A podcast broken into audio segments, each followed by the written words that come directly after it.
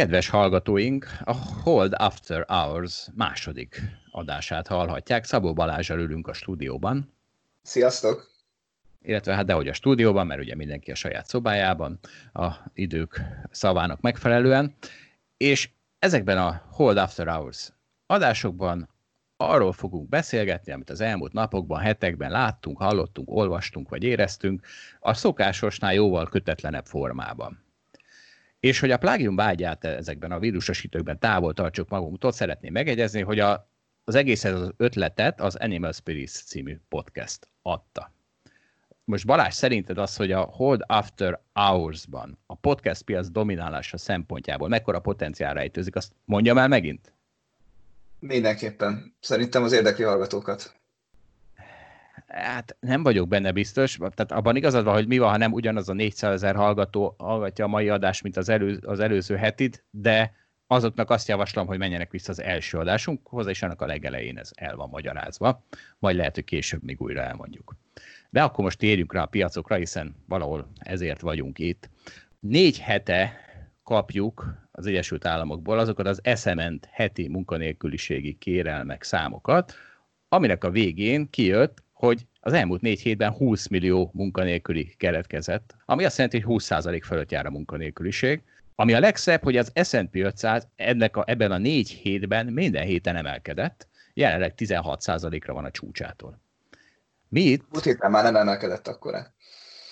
Akkor jól van, ennyi. Ebben megegyezhetünk, hogy csökken a, a emelkedés, az olyan, mint a vírus, hogy már így csökken a, uh, ahogy, ahogy javulnak a vírus számok, úgy tompul a S&P 500 emelkedése.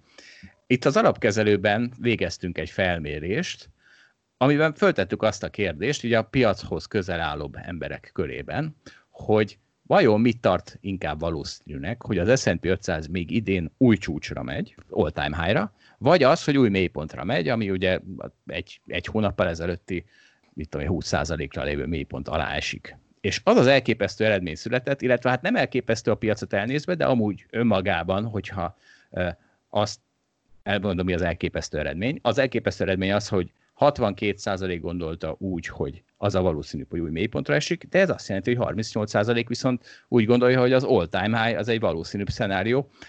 És ugye mi évek óta fogjuk a fejünket, hogy milyen drága az S&P 500. Jött egy ilyen koronavírus, megállt a világgazdaság, gyakorlatilag a 1930-es nagy gazdasági világválságot éljük újra, mutatókban, csak sokkal gyorsabban. Mégis egy csomó piacközeli ember úgy gondolja, egyébként valószínűleg én is köztük voltam, már nem emlékszem, szóval úgy gondolják, hogy ilyen körülményekhez simán mehet az S&P 500 történelmi csúcsra. Hát hogy lehet ez? Hát szerintem, ha pontosan értelmezzük azt, hogy mi is volt a kérdés, akkor ugye az, az volt az, hogy melyik a valószínűbb, az új csúcs vagy a, vagy a mélypont ebből még kijöhet az, hogy mindenki azt gondolja, hogy egyik sem lesz ez a legvalószínűbb szenárió, tehát ezt nem szabad azért így elhallgatni, vagy az eredmény értelmezésekor fontos megemlíteni. Nagyon megszépítetted, igen. Igen. Egyébként pedig az igazság, hogy a Newsflow-ból valószínűleg, amit olvasnak az alapkezelőnek a dolgozói, portfóliókezelői privátbankárai, abból azt, azt gondolják, hogy itt, itt még nagy baj van, és ez az újranyitás ez túl korai, túl optimista, és ezért sokan gondolják, hogy a az új mélypont az valószínűbb akkor is, egyébként ez az új mélypont, ez úgymond távolabb van most, hogyha S&P pontokban mérjük, tehát ugye most 2830-on zárták az S&P, akkor a 3380-as csúcs az közelebb van most, mint a 2150-es mélypont, mégis többen várják a mélypontot, valószínűleg azért, mert, mert nem hisznek ebben a optimizmusban, amit most egyébként a piac is hisz, meg ami látszik. Jó, hát én azért föntartom a megrekönyödésemet, és azt, hogy Szerintem ez egy kicsit annak a jele, hogy a részvény árfolyamokat nem a reálgazdaság, nem a profitok mozgatják, hanem a jegybank és a költségvetési stimulusok, és ezt látjuk már ugye 2009 óta gyakorlatilag, csak most ennek egy sokkal intenzív időszakát látjuk. Ez egy ilyen, hogy mondjam, egy ilyen stresszteszt. Hát meg amit még mindig el szoktam mondani itt az alapközelőben is, meg úgy, úgy máshol is, hogy szerintem az S&P 500 és a reálgazdaság az két különböző dolog, mert hogy az S&P 500-nak a 25 legnagyobb vállalata, az egyébként a 40%-át adja az indexnek, tehát az, hogy ez a 25 vállalat hogyan mozog, ezeknek az árfolyama az nagyon meghatározó, azok csupa defenzív vállalatok, technológiai papírok, gyógyszercégek, FMCG vállalatok, tehát olyanok, Walmart ugye a legnagyobb kereskedelmi vállalat offline-ban, ezeket, ezeket alapvetően mind nem üti meg annyira a vírus. De mondjuk, ha a Russell 2000-et néznénk, és arról beszélnénk állandóan az S&P-et, akkor az sokkal nagyobb mínuszban van, az valami mínusz 35%-os mínuszban van a csúcsaitól, tehát az meg például jelzi azt a, ezt a negatív hangulatot, amit mi is gondolunk, hogy, hogy egyébként van-e rá a gazdaságban, meg ami valószínűleg tényleg van. Úgyhogy ez egy fontos dolog szerintem. Épp, épp meg akartalak dicsérni, hogy nem húztad elő az istenek háta mögötti indexeket, amit a rajtunk kívül a kutya nem ismer, de nem, ezt nem tudtam. De muszáj volt, az igazság kedvéért. Igen, most is. Jó, oké, akkor nézzünk egy kevésbé uh, ellentmondásos piacot, ahol valószínűleg mindenben meg fogunk egyezni, és ez az olajpiaca, ugyanis a, ez a hét, ez igazából nem az S&P 500-ról szólt, hanem egyértelműen az olajról. Gondolom mindenki hallott, olvasott arról, hogy hétfőn a kedden lejáró olaj határidő kontraktus árfolyama az mínusz 37 dollárig esett, ami ugye azért elképzelhetetlen. Az egyetlen oka, hogy elképzelhető, hogy azért válasszuk kétfelé a fizikai olajat és a olaj pénzügyi piacát, és a fizikai olaj piacán azért senki nem adott el egy hordó olajat 30, úgy, hogy még 37 dollárt is adjon érte. Szerintem Csak... ezt nem tudjuk, lehet, hogy így volt. Na mindegy, folytast. Nem, biztos, hogy nem. Ugye azért nem így volt, mert tudjuk, hogy a, a VTI az egy ilyen pénzügyi elszámolásos piac, míg a Brent az egy való, vagy fordítva, bocsánat, tehát a VTI az egy fizikai leszállításos piac, ahol aztán azok, akik csak pénzügyileg szeretnék ezt megjátszani, azok hajlandóak bármennyit fizetni azért, hogy nehogy oda kelljen menniük másnap uh, crashingba, az Egyesült Államok kellős közepére, ahol aztán hozzávágnak egy millió hordóolajat, és nem tudja, hogy hova tegye. Ezzel szemben a Brent, ahol ez nincs meg, ahol csak ahol csak pénzügyi elszámolás van, ott nem történt meg ez a, ez a para, úgyhogy szerintem ez nagyon fontos, tehát ez nagyon fontos ez a distinkció, hogy, hogy azért történhetett ez meg, mert olyan abszurd, tehát olyan, mint hogyha neked vagy nekem oda kellett volna menni a Egyesült Államokba átvenni ezt a hordóolajat. Persze, hogy bármit megteszünk azért, hogy nehogy ezt megtegyék, meg, nehogy kötelezzenek arra, hogy ezt meg kelljen tennünk, mert mert akkor bajba vagyunk. Tehát szerintem ez nagyon fontos, ez a különbség. Szóval ez egy inkább egy ilyen pénzügyi, pénzügyi mahináció eredménye, és most már aztán ugye egy kicsit nyugodtabb, 10 dollár fölött is közel 20 dolláros olajárat látunk ismét VTI-ben is. Igen, tehát szerintem ami, ami biztosan a hallgatókat érdekli, hogy most lehet-e olajat venni negatív áron, vagy hogy hogyan lehet ezzel pénzt keresni.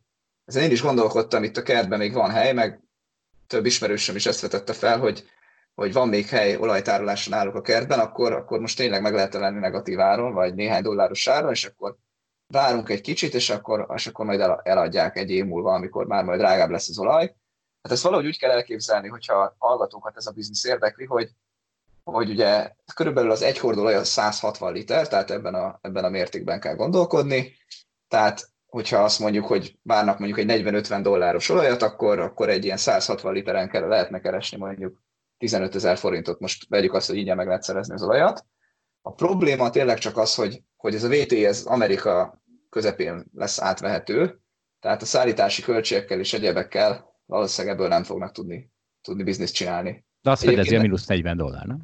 Hát azt majd meglátjuk, hogy a Amerikával az olajszállítás hogyan működik, illetve a tárolási költség, meg azok a feltételek, amiknek megfele- meg kell felelni, azoknak nem néztem igazából utána, de biztos azokkal is lehetne némi probléma, hogyha az olajat simán csak a kertbe akarjuk tárolni, hogy aztán ki fogja azt tőlünk megvenni a végén. De minden esetre jól hangzik, hogy ezt most meg lehet csinálni. Hiszen tényleg nincs más a szükség, mint most a világ legizgalmasabb piaca, az határozottan a, az olajtárolásnak a, a piaca. Tehát, hogyha valaki most olajkapacitásokkal rendelkezik, akkor a világ legjobb piacán van ebben a pillanatban, és, és mindenkinek arra van igénye, hogy az ő, ő szolgáltatásait igénybe vegye. Azt nem gondoltam volna, hogy vagy úgy, úgy alapvetően ez a piac azért nem, nem, nem sokszor van az emberek szem előtt, de most ez a pár hét erről szól mégis. A tankerhajók piaca is ezt tükrözi, ahol az általában 30-40 ezer dollárba kerülő tankerhajó, az most 100-200 ezer dollárba kerül egy napra, mert ott lehet olajat tárolni. Igen. Én azt számolgattam, hogy ugye úgy kell nézni, hogy naponta letermelnek a világban 100 millió hordó olajat, és ugye a probléma alapvetően abból fakad, hogy a fogyasztás most csak 80 millió hordó. És akkor uh, kiszámoltam, hogy, ilyen, hogy körülbelül ez így mennyi, mennyi az olaj, amivel most így nem tud mit kezdeni, és ezt így átszámolva, ez egy ilyen 147 méter oldalú, oldal hosszú uh, kocka az, amit, amit most teli kell pakolni olajjal minden nap a világban, újra és újra, mert hogy ennyivel van több. Egyébként nekem ez a, ez a körülbelül 150 méter hosszú kocka, ez, ez, ez nem tűnik olyan nagynak így elsőre, valamiért ez, mert hogy ugye már ez ráadásul nem a saját kertembe kell ezt elhelyezni, hanem az egész világra vonatkozik ez a szám. Ez azért így, ez azért így olyan furcsa, hogy ezt nem lehet megoldani, de hát ezek szerint ez, ez most hát szerint, probléma. Szerintem ez rohadt majd, pláne, hogyha a tangerhajók számához hasonlítod, azt is kiszámoltad. Igen, igen, tehát ugye a, egy tankerhajóba belefér két millió hordóolaj, ami azt jelenti egyébként, hogy egy ilyen nagy, nagy tankerhajó, amit így biztos a hallgatók is láttak már képeken, jó hosszú, abban egy ilyen 68 méter oldal hosszúságú kocka felel meg, tehát az két millió hordó, az ugye 320 millió liter, az, az egyébként ugye a világfogyasztásának az 1,50-ede.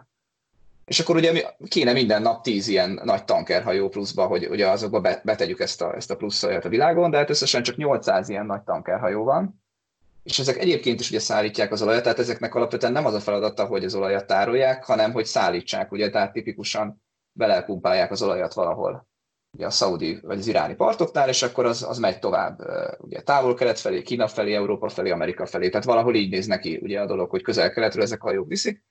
Hát most ugye beindult egy új biznisz, ezeknek a hajóknak alapvetően nem is kell menniük, egyszerűen csak beletankolják az olajat, és, és ott átcsorognak vele a valamelyik part mentén, és amikor majd az olajár az drágább lesz, mert reméljük, hogy nem mindig, vagy hát legalábbis a kitermelők remélik, hogy majd nem 10 dollár lesz egyszer az olaj, hanem mondjuk 50, akkor ezt el kell adni. És ugye ezt meg is lehet tenni előre, tehát ugye a határidős piacokon, ahol mondjuk a 2020 decemberi, vagy akár a 2021-es olaj, az ugye nem ilyen nagyon olcsó, mint a, mint a néhány hét múlva olajár, hanem, hanem mondjuk ilyen 30-35 dollár, azon ugye már most el lehet adni, 30-35 dollár el lehet adni az olajat, úgyhogy most megvehetjük éppen nem tudom mennyi, mondjuk 15-20 dollár között, ami ugye a spot ár, vagy a, a következő kontraktus, ami lejár három hét múlva. Csak tárolni kell decemberig, és aztán odavinni valahova. Tehát ugye itt ez a... De hát erre van a tankerhajó. Ami erre nekünk van, van tankerhajó. Is. Hát ami nekünk van is, de egyébként azért ugye látjuk, hogy Amerika közepén is vannak tározók, az a kérdés, hogy azok mikor telnek be. Ugye most erről szólnak a hírek, tök érdekes, hogy, hogy hány darab tankerhajó tart Amerika felé, aminek az olajával majd nem fognak tudni mit kezdeni. Hát szerintem Mert, ne, ugye, ne, ne rakják ki a partra, ha ilyen egyszerű. Hát nem rakják ki a partra, de ugye akkor meg persze lehet, hogy majd a finomított olaj egyszer elfogy, és akkor a tankerhajó nem ér vissza, nem tudom, tehát lehet, hogy ez majd azért okoz logisztikai problémákat. Meg gondolom nem is erről van csak szó, hanem hogy egyszerűen vállaltak egy kötelezettséget valaki felé, amit most teljesíteni akarnak szerződés szerint. Hát nem tudom, mi lesz. És egyébként, ami az olajpiacon nagyon jól látszik, tehát az előbb beszéltünk arról, hogy a alapkezelőben az emberek egyik fele azt hiszi, hogy új csúcsra megy inkább a részvénypiac, a másik, hogy inkább új mélypontra, fogalmuk sincs, de egy valami azért szerintem nagyon jó iránymutatás ezek, ezekben a volatilis időkben, hogyha valahol óriási hiszti van, meg pánik, és ha valahol óriási hiszti, meg pánik van, az ugye mondjuk egy hónapja az az S&P 500 is igaz volt, meg a részvénypiacokra, akkor a hiszti és pánik volt, hogyha egy ismerősömnek, ismerőseimnek azt mondtam, hogy vegyenek részvényt, akkor meg akartak lincselni, mondvá, hogy hát én ilyen csak azért mondhatok, mert velük akarom felhúzatni a részvény árfolyamokat, mert ilyen hülyeséges senki nem mondta, hogy vegyek részvényt, ebben a, amikor épp a vírus készül leölni az egész világot. Tehát tehát a hiszit és a pánikot talán egy kicsit könnyebb fölismerni, mint az, hogy merre mennek a részvények, és most szerintem az olajpiacán valami ilyesmit látunk. Én, én speciál vettem is olajat, és, és ugye szépen volt ez a hétfői adokkapok, mínusz 37 dolláros olajár, jött a KED, még akkor is volt olajár esés, nem a 37 dollárhoz képest, hanem napon belül, és én ekkor léptem a piacra, mondhatnám, és vettem usót, ugye ez, ez az LTF, ami a, Amerikában a olajat most már hírhetten követi, és mondhatnám, én, én vagyok az usó Warren Buffettja, hiszen megvártam, hogy, hogy eljöjjön a katasztrófa, és akkor oda lépek és vásárolok. Ha nem minden kis befektető ezt csinálná, tehát ha megnézzük a számokat, akkor az látszik, hogy mindenki olajat vásárol éppen, és ugye ez nem pont a legjobb társaság, amiben az ember keveredik, nem várom, nem Warren Buffettek a kis befektetők, mondjuk úgy, és egyébként erre nagyon jó igazolás, vissza, nagyon jól visszaigazolta ezt a piac. Az történt, hogy megvettem a Perfect Storm után az usót, másnap 30%-ot emelkedett az olajár szerdán, és én bukóba vagyok az USO pozíciómat. Tehát az USO az még mindig lejjebb van, 30% olajár emelkedés után, mint ahol vettem. De hát erre azt mondom, hogy hát ez nem az én hibám, ez nyilván vagy a spekulánsoké, vagy a háttérhatalmaké. Én, én nem lettek itt hibás, én Warren Buffett vagyok. Hát nem értek veled egyet abban, hogy ez a hasonlóság meg lenne most itt az olaj és a részvények között, ugyanis az olaj, olajat talán itt az előbb nem biztos, hogy kifejtettük, ugye azt, azt csak határidőre tudod megvenni. Ami azt jelenti, hogy amikor te fogadsz arra, hogy, hogy az olajár emel, ugye most, ahogy a sok kisbefektetőnek te is, ugye az olajár emelkedésére akartuk fogadni. Csak ugye nem mindegy, hogy melyik olajár emelkedésére. Az egy hónap múlva olajára fogadsz, vagy a két év múlva olajára fogadsz. És ugye az USO ezt szétteríti, tehát az USO ezt szétteríti. Az, az, az USO szétteríti, de ahogy látom az USO mozgását, nem néztem meg a prospektusát, meg kellene, az USO túlsúlyban van a rövid oldali olajjal, ez azt jelenti, hogy... 40% a, a egy hónap múlva lejáró. Na igen, és ezt akarom mondani, hogy oké, okay, tök jó, hogy ezt mondod, mert hogy szerintem az egy hónap múlva olajár az egy, az egy lutri. Az valójában nem egy fogadás arra, hogy valamikor majd jobb lesz a gazdaság, és most pánik van, mert az egy hónap múlva olajárral pontosan megtörténhet az, ami, ami a mostani olajárral megtörtént, tehát ugye ezt úgy kell elképzelni, hogy nem lehet minden napi olajra fogadni, hanem így havonta lehet fogadni. Tehát most, most, most volt az, az az olaj, akkor volt a pánik, amikor az április 20-ai olajnak, olaj ugye lejárt. Akik az április 20-ára fogadtak, azok kerültek bajba ezzel a mínusz 37 dollárra. Most, hogy május 20-án mi lesz, azt ugye még nem tudjuk, de május 20-án is azt gondolom, hogy van esély annak, hogy hasonló pánik lesz. Most nem azt akarom állítani, hogy most kétszer egymás után negatív olajár lesz a, a, a, le, a lejárat kor, Örülök. De, de szerintem annak az esélye, hogy ez megtörténik, az valószínűleg egész nagy, hiszen az olaj kínálat kereslet viszonya, az szerintem az, hogy mi lesz a következő 20 napban, egyrészt nem gondolom, hogy alapvető helyre fog állni. Várjál, itt, itt azért most kicsit pontosítok, várjál, mert szerintem nem, nem májusi, hanem júniusi lejárat a következő.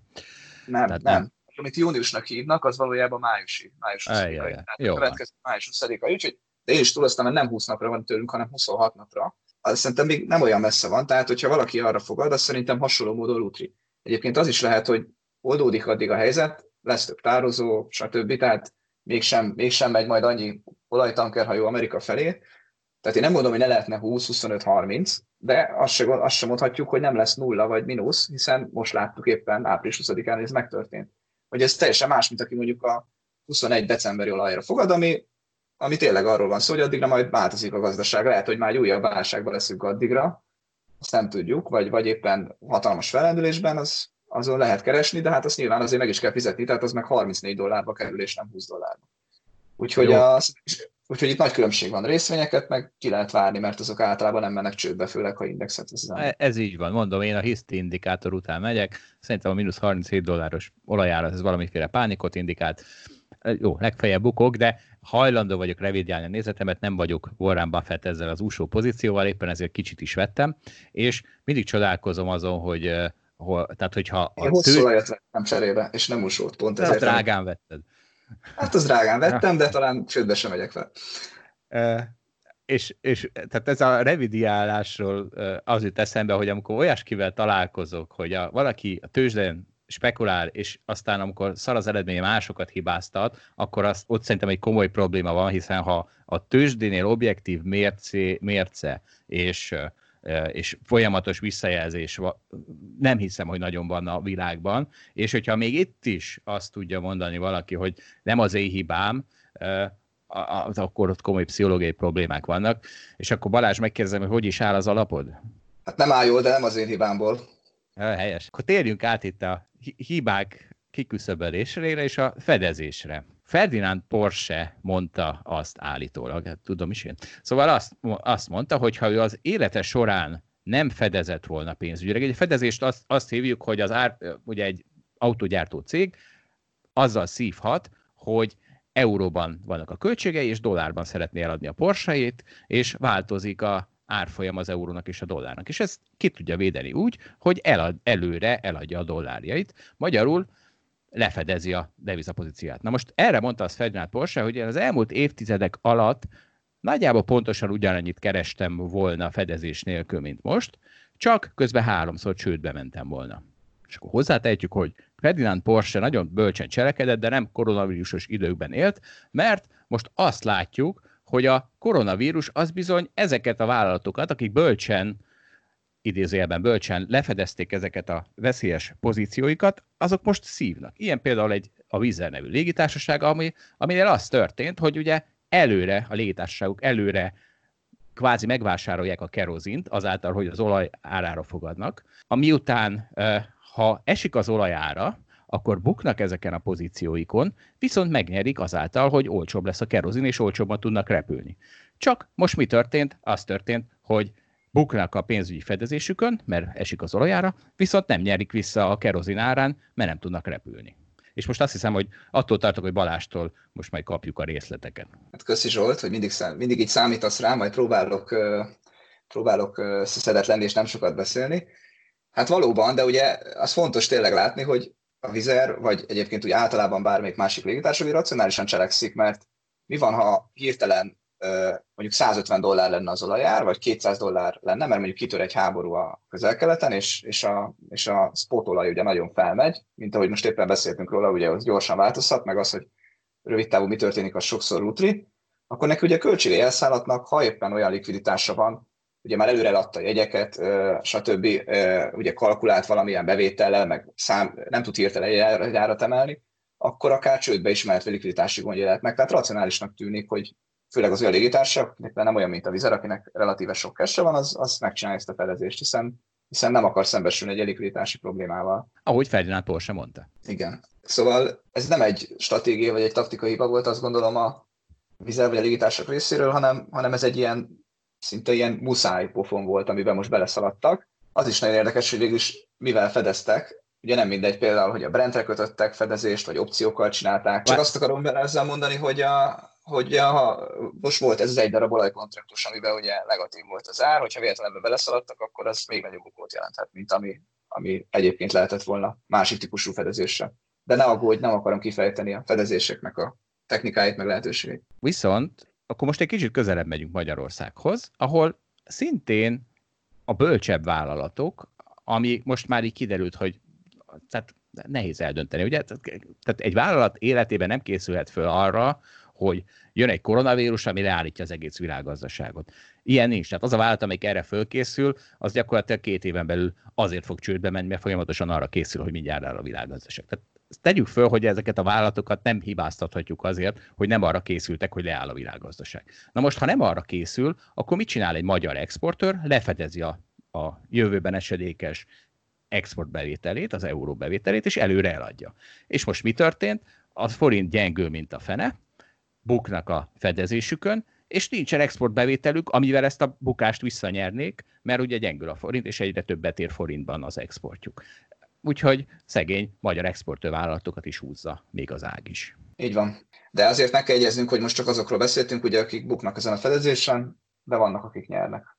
Az importőrvállalatok. Mert, mert azért, mert importőrvállalatok, vagy azért, mert nem olajat vesznek, mint mondjuk a légitársaságok, hanem olajat adnak el. Tehát a fúrótornyok például most azért nem mennek rögtön csődbe, mert, mert eladták előre az olajat még 50-60-as áron, és nem kell most a 10-20-30-as olajárakon eladniuk, lehet, hogy akkor nagyon hamar csődbe mennének. Na akkor evezünk keményebb vizekre. Elérkeztünk a podcastünk azon részéhez, amit úgy, úgy, úgy apostrofáljuk, hogy a fő feladat én úsztam, Balázs is úszott, én a budapesti Spartakuszban a Krisztina, Egerszegi Krisztinával együtt, és úgy nézett ki a edzés előtti percek, hogy leszivárogtunk a medence mellé, kép felütöttük Selmeci Attila edzésnaplóját, és megnéztük, hogy mi a, mik a feladatok az aznapi edzésen, és aztán rosszul lettünk, amikor azt láttuk, hogy a fő feladat, a legnehezebb feladat, az mondjuk 4x100 gyors, gyorsuló iramban, egy tízre indulva, négyszer. Nem sok az? Jó, velem lehet beszélni, akkor mondjuk háromszor. Attilával nem lehetett ilyenekről beszélni. De, tehát, és akkor most elértünk a fő feladathoz, ami az, hogy az OTP részvényvásárlásra, visszavásárlásra, tehát a saját részvényeit veszi, 25 milliárd forintot költött eddig. Miközben az MNB tiltja a pénzügyi intézeteknek, hogy osztalékot fizessenek. Mert ugye mire vigyáznak, hogy ne kerüljön ki a pénz a bankból, mert most ilyen veszélyes gazdasági időszakot élünk, ne kelljen őket megmenteni, őrizzék a saját tőkéjüket. És ugyanezt látjuk Törökországban is, ahol a cégek osztalékát a profit 25%-ában maximálták, de a részvény visszavásárlás mehet. Most ezt higgyék el nekünk, ebbe most nem fogunk belemenni, az, hogy egy cég részvényt vásárol vissza, vagy osztalékot fizet, az teljesen mindegy. Pont ugyanúgy kikerül a pénz a cégből a tulajdonosokhoz, a részvénytulajdonosokhoz. Érdekes, hogy ugye még Európában, Kelet-Európában ezek szerint azt utálják, hogyha egy részvény ö, osztalékot fizet, addig az Egyesült Államokban sport fordítva van, ott azt utálják, hogy visszavásárolja a részvényeket, és valószínűleg egy olyan psziché mögött van e mögött, hogy a részvény visszalás visszavásárlás talán közvetlenebbül alkalmas arra, hogy fölverje a részvényárfolyamokat, ami ugye a menedzsment bérezését, javadalmazását is növeli. De hogy látod ezt? Hát utóbbiban biztosan igazad van, hogy az osztalék az ugye nem növeli, hanem csökkenti a részvényárfolyamot, mert ugye közvetlenül megkapja a tulajdonos, másik esetben meg úgy kapja meg, hogy felverik, ahogy mondtad, a részvényárát. És egyébként meg mindenhol azt tiltják be, ami éppen a aktuális, aktuális általános viselkedése a vállalatok körében. Amerikában részvény visszavásárlás van, akkor ezek szerint ott majd azt fogják betiltani, Európában osztalékot szokás fizetni, úgyhogy egyelőre azt. Hát lehet, hogy ez csak hetek kérdése, és mellé csapják majd a szabályozók azt, hogy részvényt sem szabad visszavásárolni, hogyha, hogyha logikusan akarnak cselekedni ebben a helyzetben. Minden esetre eléggé viccesnek hat ezt most látni valóban. Ugye e, ennek van egy, egy jóval tágabb implikációja. A Disney, rengeteg cég van most bajban, az egyik ilyen az a Walt Disney, ahol azt mondták, hogy az összes ilyen vidám parkjuk, vagy nem, szórakoztató parkjuk. Disneylandek. Disneylandek, igen, a Disneylandek uh, teljes személyzetét azt ilyen fizetés nélküli szabadságra helyezik, és ezzel megsporolnak évi 500 millió dollárt. Viszont eközben a cég a uh, bónusz tervéhez nem jut hozzá, és következő hónapokban másfél milliárd euró kifizetését tervezi osztalék formában. És akkor most itt ugye ettől aztán mindenki nekik esik, hogy mi az, hogy elküldik a, a munkaerőjük nagy részét fizetés nélkül szabadságra, ahol aztán az, ugye az amerikai állam fogja őket finanszírozni, és maguknak, hát idézőjelben maguknak, tehát a tulajdonosoknak viszont fizetik a pénzt. És, és tehát ez egy, ez egy nagyon érdekes ilyen disztópia, hogy nem, ez nem disztópia, az nem tudom micsoda. Am, ami, a, a, amit nem tudom, hogy hogy lehet feloldani. A morális kérdést azt értem mögötte. Arra Akkor mondd a morális kérdést, és mindjárt megtorpedozom. Hát, hát, hogy a vállalat miért nem fizet a dolgozóinak, amikor azok nagy bajban vannak. Egyébként lehet, hogy hosszú távon érdeke is, még profit, ha csak a profiton gondolkodik, meg a profit maximalizálása, még lehet, hogy akkor is egyébként érdeke az, hogy nem bocsátja el a, a, a saját dolgozóit, ki tudja aztán ugye mennyibe kerül majd őket visszaszerezni. Most tudom, hogy ezek még csak fizetés nélkül szabadságok, de akkor is. Hanem helyette a tulajdonosoknak fizet, akik ugye általában már így is gazdagok a közhiedelem szerint, úgyhogy mi, mi az, hogy a szegény dolgozóval csesznek ki? Az a baj ezzel, szerintem, ezzel a gondolkodással, hogy egyrészt a, a dolgozó az, az nem a cég, a tulajdonos a cég, és a, ez azt viszi, azt viszi félre nagyon ezt a gondolkodást, hogy mindenki a gonosz multikban gondolkozik. Mert ugye egy, egy óriási multinacionális cégre könnyű személytelenül gondolni, és könnyű utálni. De most akkor vigyük le ezt személyközeli élményé. Itt vagyok én meg a feleségem, és mondjuk, hogy csináltunk tíz éve egy lángosozót, elkezdtünk ketten dolgozni benne, gürcölni, egyre jobban ment, idő múlva már lett öt lángosozónk, mi már nem is dolgozunk benne közvetlenül, van hozzá 20 alkalmazottunk, és, és abból a pénzből, ami onnan jön, abból éldegélünk, abból él a családom. Sőt, erre a pénzre tervezve fogtam magam, és, elindít, és jelzálogot vettem föl a lakásomra, és elindítottam egy másik vállalkozást. Ez a másik vállalkozás csődbe ment. A jelzálog hitelem megvan fizetnem kéne, különben kiraknak az utcára. Tegyük föl, hogy most kiraknak az utcára. De mit kell ehhez tennem? Azt kell tennem, hogy a lángos hozomból föntartsom ezt a profit folyamot, és ehhez az kell, hogy sajnos el kell, hogy bocsátsam a dolgozóim felét, és akkor még a, a hozom úgy fog működni, hogy abból még tudok kiszedni minden hónapban pénzt, és tudom belőle fizetni a, a, a ingatlanomat, és nem kerül az egész családom az utcára. Tehát, hogy mi, mi a, a, ugye itt óriási különbség, hogy azt mondjuk, hogy a Disney családja nem fog az utcára kerülni. Ez kétségtelen, de azért az elv az ugyanaz. Tehát, hogy ha én most azt magyarázott te, hogy nekem a lángosozomban meg kell tartanom a 20 embert, még akkor is, hogyha ezáltal a családom az utcára kerül, nem? De én ezzel teljesen egyetértek. Most mi? Hogy családom menjen az utcára? Ideges. Nem, ne, nem, a másikkal, amit, amit tartalmilag akartál ezzel az egész történettel mondani. Inkább itt szerintem az is kérdés azért, hogy, hogy ugye mi a jó stratégia azon belül, hogy a Disney egyébként profitot akar maximalizálni, meg az értékét akarja növelni. Ezt hagyjuk, és szerintem azt most ne találjuk ki, Balázs, hogy, hogy mi a jó stratégia. Most, most csak ezt a morális részt nézzük, mert azért, azért támadják ezeket a cégeket, hogy milyen dolog, hogy a, a tulajdonosoknak. Tehát azt, hogy most, mert ha te, tegyük fel, hogy igazad van, és az lenne a jó, hogy megtartják a dolgozókat, most a lángosozóban az lenne a jó, hagy döntsem már én el, mint tulajdonos, hogy mit tartok jobb. Jó, nem igazad van, eldönteted, abszolút eldönteted. Ö, és akkor szerintem mondok egy, mondok egy másik példát, ami szerintem hallja az a lángosos példádra, az a, mondjuk a bevásárlóközpontoknak az esete. Például Közép-Kelet-Európában most a szabályozó kezd abba beleszólni, hogy az ingatlan bérleti díjakat ugye nem kell fizetni. Na most ez ért, értjük, hogy van egy tömege azoknak a vállalkozóknak, akik ugye ennek nagyon örülnek, milyen jó, hogy nem kell befizetni, és ez egy látszólag állami segítség. Csak hogy közben ott vannak ezek a bevásárlóközpontok, akik egyébként fele részben nagyjából hitelből működnek, ezek a hitelek szépen lassan ugye járnak le, és ha nem kapják meg azt a cashot, akkor nem tudják kifizetni. Persze, mondhatjuk, hogy hát a bevásárlóközpontokat biztos nagy vállalatok tulajdonolják, akik gazdagok, meg azokat majd gazdag emberek tulajdonolják. Ez egyébként nem biztos, hogy így van, ez attól függ. Van, amikor így van, van, amikor nem így van. Vélemény ez alapján dönti el, hogy most ezt éppen sajnáljuk-e, vagy nem. Várjál, Balázs, tehát, hogy, Balázs, pillanat. Tehát, hogyha neked van öt darab ilyen részvényed, meg nekem van 100 dollárért, vagy ezer, akkor már mi is tulajdonosok vagyunk.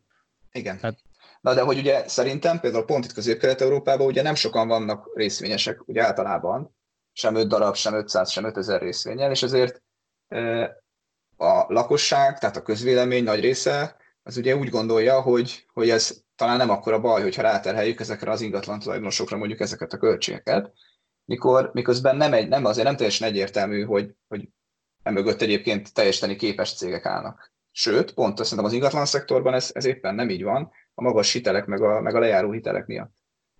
Úgyhogy, úgyhogy szerintem ott különösen nagy problémát tud ez okozni. És egyébként, Igen. hogyha csak statisztikailag nézzük, akkor szerintem Amerikában ugye sokkal kevésbé érdekli talán az átlagembert ez a kérdés, hiszen ott ilyen nyugdíjmegtakarításokon keresztül, meg úgy általában, ugye ha megnézzük a statisztikákat, akkor sokkal többen tulajdonolnak részvényt. Tehát Mint Európában. Amerikában elbukhatod a fizetésedet, meg elbukhatod azon keresztül is ezt az egész koronavírus válságot, hogy a részvényárfolyamok csökkennek, és te mind a kettőt érzékeled. Míg mondjuk Kelet-Közép-Európában, ahol a lakosság nagy része nem tulajdonol részvényt, ott inkább az látszik, az emberek inkább arról gondolkodnak, hogy a fizetésemet kell megőriznem, a megtakarítási érték, megtakarítási értékét kevésbé látom napról napra, hiszen nincsenek részvényeim. Ingatlan árakat pedig ugye nem látjuk minden nap, pedig most mindenkinek esett az ingatlan ára is, Budapesten is, országszerte, ott ugyanúgy megkapják ezt a hatást sajnos a másik oldalon. Jó, jogos. Nem is tudom, hogy hol olvastam. A Dánia azt tervezi, hogy csak azok a vállalatok kapnak segítséget, állami segítséget, amelyek nem fizetnek osztalékot, vagy nem vásárolnak vissza részvényt, itt legalább ezt okosan kezelik, és akik nincsenek valamiféle adóparadicsomban regisztrálva. Ami ugye azért érdekes, mert most, hogyha én dolgozok egy cégnél, ami, amit a fogalmam sincs, az a, a tulajdonosa hol milyen adóparadicsomban regisztrálta. Tehát én van egyszeri munkás, most attól függően fogok segítséget kapni a Dán államtól, hogy az én tulajdonosom hol regisztrálta a céget. Tehát az ő munkavállaléka mi, mi lesz? Hát igen, tehát szerintem ez azért fura, mert én értem azt a kritikát vagy, vagy problémát a Dán állam részéről, hogy aki adóparadicsomban volt, nem fizet társági adót. Másik oldalon a Dán gazdaságnak a sikeréhez hozzájárult a egyéb másodokkal, mint mondjuk a munkavállalóknak a munkavállalók után fizetett járulékok formájába, vagy úgy általában azzal, hogy munkát adott és, és termelt. Tehát nem egyértelmű, hát most itt kapnak egy kis büntetést itt a, a jó évek után, amíg ugye nem kellett adót fizetni, mert be voltak jelentve a Kajmán-szigetekre, vagy nem tudom hova. Pontosan, mert ez könnyű, könnyű utálni azokat a cégek, amik, amelyek idézőjelben nem fizetnek adót. Mondjuk ilyen, a, mondjuk ilyen egy magyar autógyártó, amit ugye óriási adókedvezményekkel sikerült Magyarországra csábítani. Csak hát ez a narratíva, ez nagyon fals, mert mondjuk most nem akarom átvenni, tehát ez épp pont, hogy védem az Audit, tehát az Audinál utána néztem egy kicsit a számoknak, és ott elmondhatom, hogy re, lehet, hogy az Audi nem fizet a vállalati profitja után adót, mondjuk egy egységit nem fizet be, viszont befizet négy egység adót a bérköltségek után. Na, na tehát na, valami ilyesmik a nagyságrendek, tehát hogy azt mondani, hogy az Audi, ami adókedvezménye jött ide, nem fizet adót, az egyszerűen hazugság, mert fizet négy egység adót, de az igaz, hogy nem fizet öt egység adót. Igen. Szerintem ez a kérdés, meg az előző is, ugye, amiről beszélünk, az arról szól, hogy a válság költségeit kire terheljük valójában rá. És ugye én persze hajozok arra, meg értékrendileg helyesnek tartom azt, hogy valamilyen szinten próbáljuk meg azokra tolni, akik ugye képesek ezt a, ezt a, ezeket a költséget állni. Másik oldalról ez a nagyon sok szempont közül csak az egyik, tehát ugyanúgy hiszek abban is, hogy aki egyébként most hazárdírozott az utóbbi időben, és most emiatt sokat bukik, vagy csődbe megy, az meg valahol egy természetes jelenség. Tehát én azt gondolom, hogy mindkét szempont helyes lehet, és persze ezek egymásnak ellent mondanak. Ugyanúgy látjuk azt a válságnál, hogy az állam átvállal egy csomó költséget, de ugye ez az állam az nem azt jelenti, hogy akkor az embereknek nem kell megfizetniük, mindenképpen az emberek fizetik meg a költségeket, nincs más rajtunk kívül, és csak az emberek vannak, csak mi fogjuk ezeket a költségeket állni, csak az állam az egy közös formában fogja ezt megtenni, ami ugye szétoszlik az adófizetők között, de nincsen ingyen ebéd, tehát nem tudjuk áttolni valaki nagyra és hatalmasra, akinek sok pénze van, és aki majd megment, ez, ez, egy, ez egy lehetetlen dolog. Mindenképpen állni fogja a költséget, azon vitatkozhatunk, hogy, hogy ki mennyit fog ebből, ki mennyit fog ebből állni. Na akkor nézzünk valami, így a fő feladat, 4x, 4x, 4x, 4x, 4x, 4x 100 gyors után nézzük a könnyebb feladatokat. Következő témánk, miért nem vásárol Warren Buffett? A Wall Street Journal beszélgetett Charlie Mangerrel, aki ugye a Warren Buffett jobb keze, és megkérdezte, hogy miközben a korábbi válságokban azt láttuk, hogy ilyenkor már Warren Buffették két kézzel vásárolták mondjuk a bankokat, ugye a 2008-as válságban, most, most nem. És, és erre azt mondta Charlie Munger, hogy mi olyanok vagyunk, mint egy mint egy vitorláshajó kapitánya a valaha látott legnagyobb viharban. És nem, mi nem csak túl akarjuk érni ezt a vihart, hanem azt szeretnénk, hogy amikor kijövünk, akkor rettenetesen nagy likviditásunk legyen, amikor vége van. És nem fogjuk azt csinálni, hogy oh, minden rendben, estek a részvényárak, úgyhogy döltsük el az összes pénzünket. Nekem ez nagyon furcsa. Tehát mondhatja ezt, csak 2008-ban még valahol ezt csinálták, és persze senki nem kell, hogy a 100%-át költsék el, hanem például kezdenek el vásárolni ezt nem látjuk. És az az én ö, elméletem, hogy ugye az embernek a kockázati profilja lényegesen csökken úgy, ahogy egyre idősödik. Tehát, hogyha például az Egyesült Államokban vannak ilyen kidolgozott tervek, hogyha valakinek van egy nyugdíj terve, akkor hány százalék legyen benne a részvény. És hogyha valaki már nyugdíj, nyugdíjba menés előtt van, akkor legyen mondjuk 10 vagy 20 százalék, ha valaki meg fiatal és most kezdi a tervét 20 évesen, akkor annak meg legyen 80 százalék részvény. És valahol ezt látom most, ugye Charlie Munger 95 éves, Warren Buffett 90 éves, hát alaposan megváltozott a kockázati profiljuk, félnek attól, hogy esetleg már nincs 10 évük, hogy kiüljék ezt a válságot. Gondolod, hogy amikor 80 és 85 évesek voltak, akkor még olyan fiatalnak látták magukat, hogy akkor még mertek bátran kockázatot vállalni, de most egy tíz, tíz évvel később már nem. Hát látod, látod, jó, jókor van lévő 80 Csak azt gondolják, hogy, hogy még nem, nem jött el az, az ideje a vásárlásnak, nem tudom. Tehát igen, ugye, is egy magyarázat. Ugye alapvetően ugye a Berkshire csomó pénze van, meg ugye ez egy nagyon nagy vállalat, ugye, uh, ugye épp beszéltünk az S&P 525 legnagyobb vállalatáról, a is köztük van, uh, és ugye ennek megfelelően csak nagy, másik nagyvállalatokat tudnak megvenni, és egyébként azoknak az ára nem zuhant akkor át e, egyelőre, úgyhogy egyszerűen én azt is, tudom, azt is gondolom, hogy egyszerűen egyelőre hiányoznak a, a jó célpontok. Te Balázs, ilyenkor mindig az lehet, Euró... hogy ez csak a, lehet, hogy ez csak a Duma. Ilyenkor mindig csak az európai bankindexet szoktad előhúzni, most miért nem húztad el? Vegyenek európai bankot. Ami Azt nem, tud, szerintem nem, nem tudom, hogy vesznek európai bankot. Most az utóbbi idők vásárlásaiból nem azt tűnik fel nekem, hogy akár csak ilyen messzire is kalandoznának. Tehát azért jó részt a nagy amerikai vállalatokat vesznek szerintem. És most hoznék én is két könnyedebb témát. Az egyik az az, hogy április elején mindenféle felmérés azt mutatta, hogy a különböző fejlett országok államaiban a kormánypártok népszerűsége nagyot nőtt. Ez ugye alapvetően márciusban történt, tehát a koronavírus megjelenése és koronavírus megjelenése utáni intézkedések hatására történt. Ez egy szerintem elég érdekes dolog. Ugye történik egy ilyen nagyon rossz dolog, és mégis a kormánypártok népszerűsége megnő. Ugye ez persze mondhatjuk, hogy ez egy általános jelenség, mert szeptember 11 után is a George Bush népszerűsége az egekbe szökött.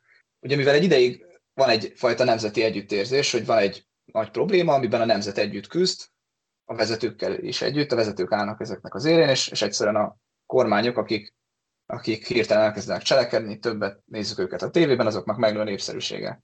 Másik oldalról ugye az is tipikus jelenség szokott lenni, hogy szépen lassan, ahogy lecseng ez az izgalom, meg, meg lecseng az, hogy, hogy ezek, ez egy ilyen új és tehát egy ilyen nagy együttérzés van, és valamiféle közös, közös cselekvés az ország szerte. Ezzel szemben bejön egy pár hónap múlva, egyszerűen megújjuk ezt az egész történetet, és itt maradnak a negatív, negatív következmények. Például itt most marad velünk egy nagyon gyenge gazdaság, meg egy csomó gazdasági probléma, és hirtelen már nem lesz olyan izgalmas nézni minden nap a tévében, hogy a kormány most pontosan erre milyen válaszokat is ad. Úgyhogy Igen. hosszú távon félhetnek is ezek a kormányok. Arra mutat rá az én legnagyobb, messze legnagyobb félelmem ettől a vírustól, hogy egyrészt a nacionalizmus valamilyen szinten előre tör, ugye ezt látjuk azzal ott, hogy amikor Trump Kínát próbálja ellenségként beállítani, vagy a Kína által szponzorált WHO-t, az az egyik félelmem, a másik félelmem pedig most nem jut eszembe, de, de szintén ehhez köthető. Szóval nekem két ilyen félelmem van. Ja igen, a másik az, hogy a politikai megosztottság is egyre inkább megjelenik ebben a rohadt vírus kezelésben. Tehát ha megnézzük, akkor a demokrata államok, meg a demokrata szavazók inkább szeretnék a karantént, a republikánusok meg kevésbé, és, és onnantól kezdve, hogy az egész politikai színezetet kap, onnantól kezdve nem a vírus kezelése folyik, hanem már megint egy rohadt politikai kampány. Hát ez így van, cserébe az, amit mondtam, hogy az általában márciusi felmérésekre vonatkozott, és már április 25-e van, és pont megnéztem a Pfizer téten a Trump támogatottságát, ugye ott Amerikában lehet talán legjobban napról napra követni ezeket a közvéleménykutatásokat, gyakorlatilag az elmúlt egy hétben visszacsökkent a, arra a szintre, ami a március előtti volt. Tehát vagy Trump nem tudja ezt most annyira meglovagolni, ugye tegnap volt ez a sztori, hogy érdemes fertőtlenítőt inekciózni magadba, tehát sokszor mondta már hülyeséget, ami most már a választók nagy részének is feltűnik, hogy Trump nincs a helyzet magaslatán. Igen, Trump az csak a bulvárovatunk. Meg is kell. Igen. Szóval, szóval bonyolult, hogy mi lesz, de én azt gondolom, hogy ismét ez a minta fog érvényesülni, hogy ezek a népszerűségek el fognak olvadni idővel, és népszerűtlenség lesz belőlük idővel. Az, hogy megosztottság nőni fog-e, azt nem tudom. Nyilván ettől én is félek, ez tart egy ideje, és az a kérdés, hogy ez, ezt egy ilyen megatrendnek nevezném akár az USA-ban, akár saját hazánkban. Az, hogy ez így marad, ez valószínű, hogy a vírus erősít rajta, azt nem tudom. Egyelőre nekem úgy tűnik, hogy egyetértek veled, hogy erősít. Jó, és akkor a utolsó burvár elemünk, legburvárabb elemünk, amit én nem is fogok csak egy mondatban kommentálni.